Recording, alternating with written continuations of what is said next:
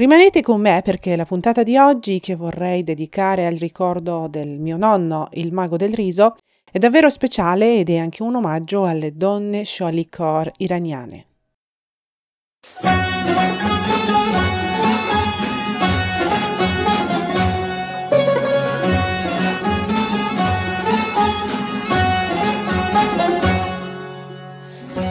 Benvenuti a Tea di Teheran, il podcast di cucina e cultura iraniana. Io sono Nazanin, un'iraniana appassionata di cucina che vive da un po' di anni a Milano.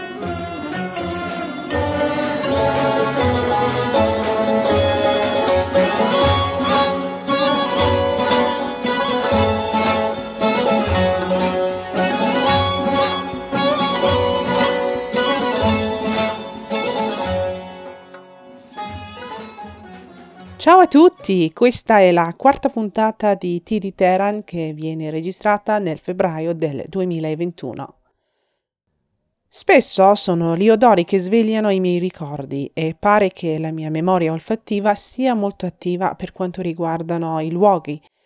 Per esempio, Torino eh, per me ha l'odore di pizza e funghi, forse perché la prima volta che sono andata a Torino ho mangiato la pizza e funghi.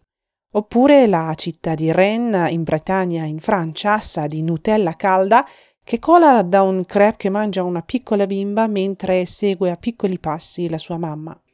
Se poi mi chiedete qual è il primo odore che attribuisco alla cucina iraniana come luogo fisico, vi dico che, che per me è il profumo del riso cotto con olio pregiato di Kermanshah. Il riso in Iran è come la pasta in Italia, sin dai tempi lontani, almeno um, dall'epoca dei Sassanidi nel 200 d.C., il riso è il piatto base che si mangia almeno una volta al giorno ed è così buono che è difficile resistere al suo sapore in tutte le forme in cui viene preparato. Jean-Baptiste Chardin, eh, politico e viaggiatore francese del Seicento che passò tanti anni nella corte del monarca Shohabos Safavide ad Isfahan, descrive il riso all'iraniana un piatto assai delizioso, sano e leggero e afferma che molti stranieri come lui, dopo anni di soggiorno in Oriente, eh, si affezionano talmente al sapore del riso che poi dimenticano di mangiare il pane. Berenj, il chicco di riso non cotto, si trova in grandi quantità in tutte le case degli iraniani e si stima che il suo consumo pro capite sia mm, di circa 35 kg all'anno.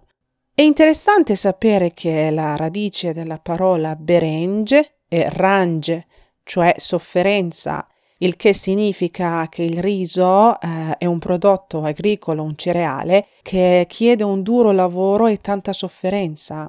Anche in Iran, come altre zone dell'Asia dove eh, viene coltivato il riso, la protagonista delle risaie che nel mio paese si trovano maggiormente nella zona del Mar Caspio, cioè verso il nord dell'Iran, eh, le protagoniste appunto tradizionalmente sono le mondine, le sholikor in persiano, ovvero le lavoratrici stagionali che mantengono a volte un'intera famiglia con il basso stipendio che ricevono in cambio del duro lavoro. Queste donne dedicano una vita intera a coltivare il riso e le vedete sempre chinate con le gambe immerse nell'acqua e fango. Portano un abbigliamento abbastanza tipico, un fazzoletto per la testa e un chador, una grande stoffa a colori vivaci che avvolgono intorno a, alla, alla, schiena e che funge eh, sia da grembiule che dal supporto per la schiena stessa. Hanno eh, le mani piene dei calli e segnate dal duro lavoro che hanno fatto negli anni ma nonostante tutto sono donne solari e vivaci e sono famose in eh, tutto l'Iran per il loro ballo, eh, che sarà forse un loro eh, piccolo sfizio per riposarsi e dimenticare la fatica del lavoro. La cosa bella o forse triste in questo loro ballo animato è che con movimenti fini e felici cercano di riprodurre gli stessi eh, loro gesti e movimenti ehm, che hanno nella, nella risaia. Il loro ballo è talmente bello ed emozionante che da tempo nei corsi di danza iraniana in tutto il mondo si insegna anche il ballo delle sholikar, ovvero le mondine.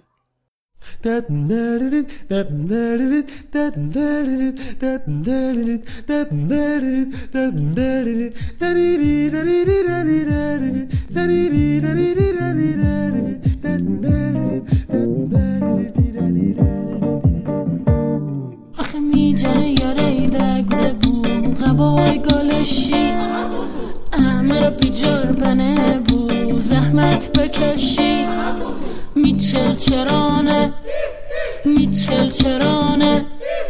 امشوشی می‌خونه و شیرینی خورانه. دگو تمنم شوخو تمنم آفتاب او سنگینه جرگی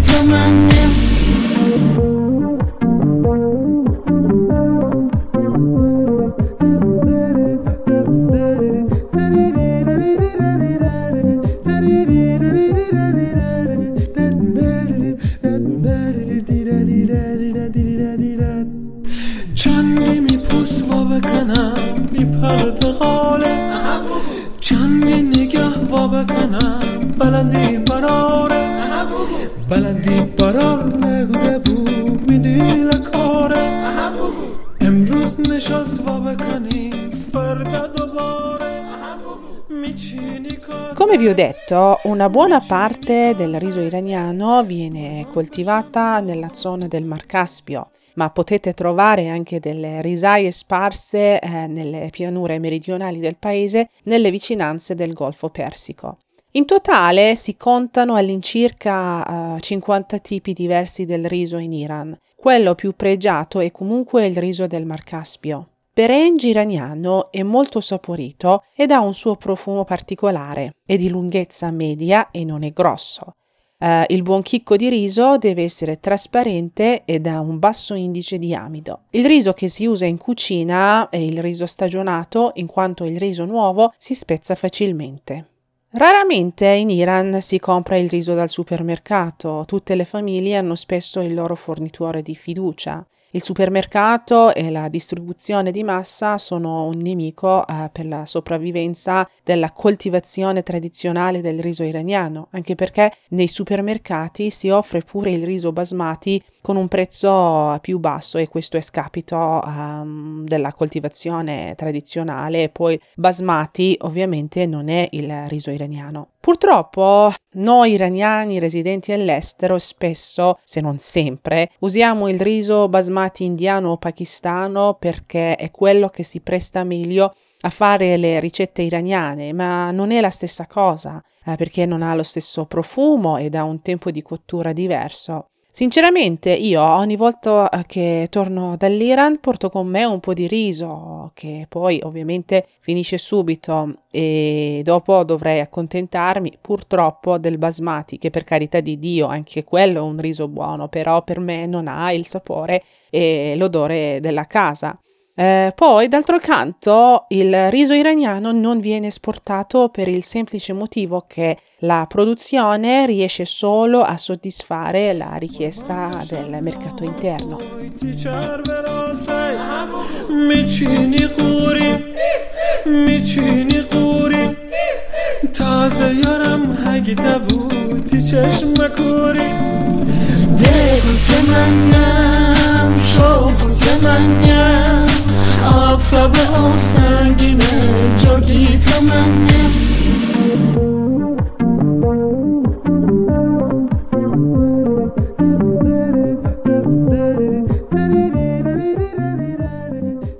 Piatto di riso cambia il nome in base al metodo di cottura. Abbiamo prima di tutto celò, che è il riso bianco servito con vari tipi di sughi stufati o diversi kebab. Poi abbiamo polò, che è il riso cotto con le verdure, i legumi o i pezzettini di carne.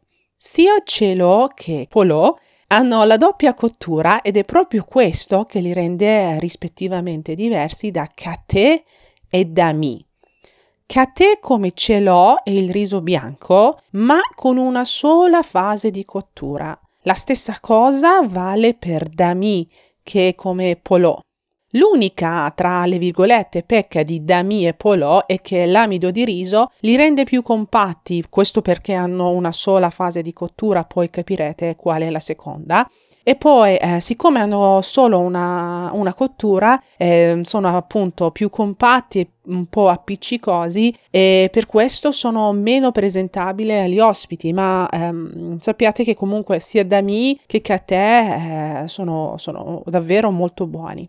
Ora, non vorrei farvi confondere le idee con la differenza tra questo o l'altro piatto di riso, celò, polò, catè, dami, insomma, queste cose, e i vari metodi di cottura. La mia intenzione è farvi avere la ricetta base per fare un buon celò, ovvero il riso um, cotto bianco, così come lo fanno in case ma anche nei ristoranti. Poi Uh, ovviamente, man mano che andremo avanti, nelle prossime puntate faremo altri tipi di polò e vi insegnerò anche eh, come fare diversi tahdig, ovvero la crosta del riso che fa impazzire tutti a tavola e spesso ci si litiga sopra per mangiarne eh, un, un, un po' di più.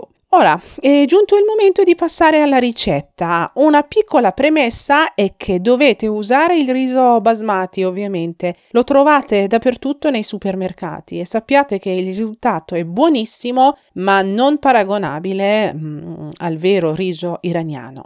Per fare eh, 4-5 porzioni di celò, il riso bianco, avete bisogno di 3 tazzine di riso basmati, 5 cucchiai di olio, Va bene qualsiasi tipo di olio in base ai vostri gusti. Chi vuole può usare ovviamente anche il burro. Sale um, quanto basta, anche se abbastanza tanto. Uh, si dice che bisogna mettere in ammollo il riso almeno per un paio di ore, meglio 24 ore con il sale prima della cottura. Non succederà nulla di grave se non lo fate, però è meglio farlo perché il riso libera più amido durante la cottura. Ora, come fate con la pasta? Portate a bollore circa 3 litri di acqua in una pentola, meglio una pentola antiaderente, e aggiungete un cucchiaio raso di sale. Attenzione però, se non avete messo in ammollo il riso con il sale, dovete eh, aggiungere più sale. Tenete alto il fuoco e mescolate un paio di volte. Passati i primi 5-6 minuti, dovete provare il riso. Prendete un paio di chicchi di riso e se vedete che quando lo stringete in lunghezza tra due dita si spezza e al dente, vorrà dire che è giunto il momento di scolarlo. Prendete uno scolapasta o insomma qualcosa del genere, scolate il riso e sciacquatelo immediatamente con abbondante acqua fredda per eliminare l'eccesso dell'amido e del sale. Poi fate riscaldare metà dell'olio con mezzo bicchiere d'acqua nella stessa pentola di prima. Appena comincia a bollire, toglietelo dal fuoco e versateci sopra il riso con l'aiuto di una schiumarola o un altro grande cucchiaio. Fate una specie di piccola collina dentro la pentola, ci deve essere una specie di cima, una sommità di riso eh, per condurre dopo meglio il vapore durante la seconda fase eh, della cottura. Mettete di nuovo la pentola sul fuoco medio-alto, più alto che medio comunque. Questa è la fase che chiede maggiore attenzione per avere un celò perfetto. Vi consiglio di stare vicino al piano di cottura e non farvi distrarre da niente perché, eh, perché è facile dimenticare di abbassare il fuoco in tempo e poi rischiate eh, o di avere un cielo bruciato oppure nel caso in cui abbassate troppo velocemente il fuoco un cielo scotto e troppo molle. Aspettate circa 8 minuti. Nel frattempo fate bollire l'altra metà dell'olio in una piccola pentola con eh, mezzo bicchiere di acqua. Quando vedete che la pentola è piena di vapore e che poi quella, quella, quel vapore fuoriesce dalla pentola, abbassate il fuoco, alzate il coperchio e versate il misto di olio e acqua rimettete il coperchio e mi raccomando, non lo toccate per circa tre quarti d'ora, un'ora, insomma. Il fuoco deve rimanere basso. State comunque attenti perché in base alla potenza del vostro piano di cottura, forse sentirete eh, di dover abbassare il fuoco ulteriormente dopo un po' di tempo. Il vostro riso è pronto quando la cucina o forse anche la casa intera è invasa dall'odore di riso eh, che avrà il cuore morbido e leggero. Spegnete il fuoco, eh, servite il riso nel vassoio più bello che avete in casa e mangiatelo per il momento con uno spezzatino di carne o semplicemente anche con un uovo fatto in tegamino. Nella puntata che poi eh, dedicherò allo zafferano vi insegnerò come guarnire il vostro piatto di riso con lo zafferano e portare un bel sole raggiante alla tavola. So che può sembrare difficile, ma in realtà non lo è. È semplicemente questione di abitudine e di conoscere bene il tempo di cottura del riso che state utilizzando. Ovviamente eh, le prime volte il risultato può essere poco soddisfacente, ma se vi consola vi dico che a volte succede anche a me di avere il riso scotto, troppo duro a volte addirittura bruciacchiato. Questo perché, lo capirete anche voi man mano che andremo in avanti, eh, il tempo mh, mm, e il vapore sono due elementi essenziali nella cucina iraniana. Bisogna avere pazienza, fare le cose in tempo e poi stare attenti alla temperatura, al vapore, insomma, sono delle tecniche semplici ma ovviamente non banali.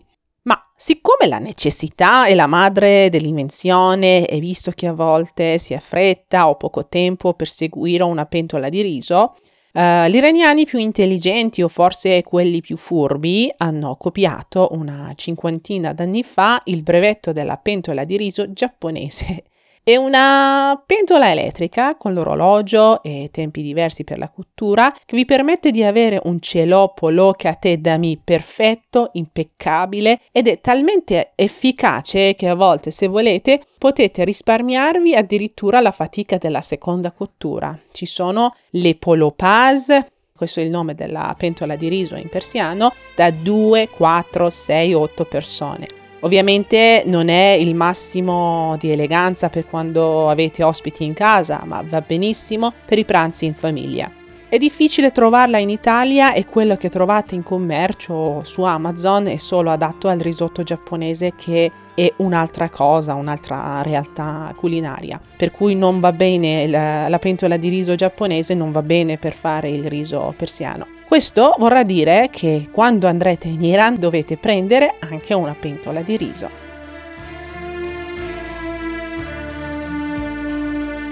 شکفته قنچه محتاب تو بهشت شالیزاران سنبول میرخصد به ناز با سرود شالیکاران. شالیزار سبز و بیدار پیرهن عروس پوشیده. عطر خاک عطر محتاب عطر تازه امیده. آه لای لایی لای لایی شالیزار امید مایی لای لای لای لای شالیزار نور خدایی Siamo giunti al termine della puntata di oggi. Mi raccomando, fate questo cielo e mandatemi le foto. Se avete dubbi o domande, scrivetemi.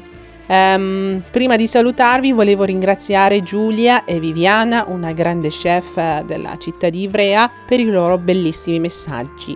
Un particolare grazie ad Afshin, mio marito, per il suo supporto tecnico nella produzione di questo podcast. Lo potete ascoltare su Spotify, Google Podcast, Podbean, Castbox o altre piattaforme che utilizzate. Se vi piace, fatelo conoscere anche ai vostri amici.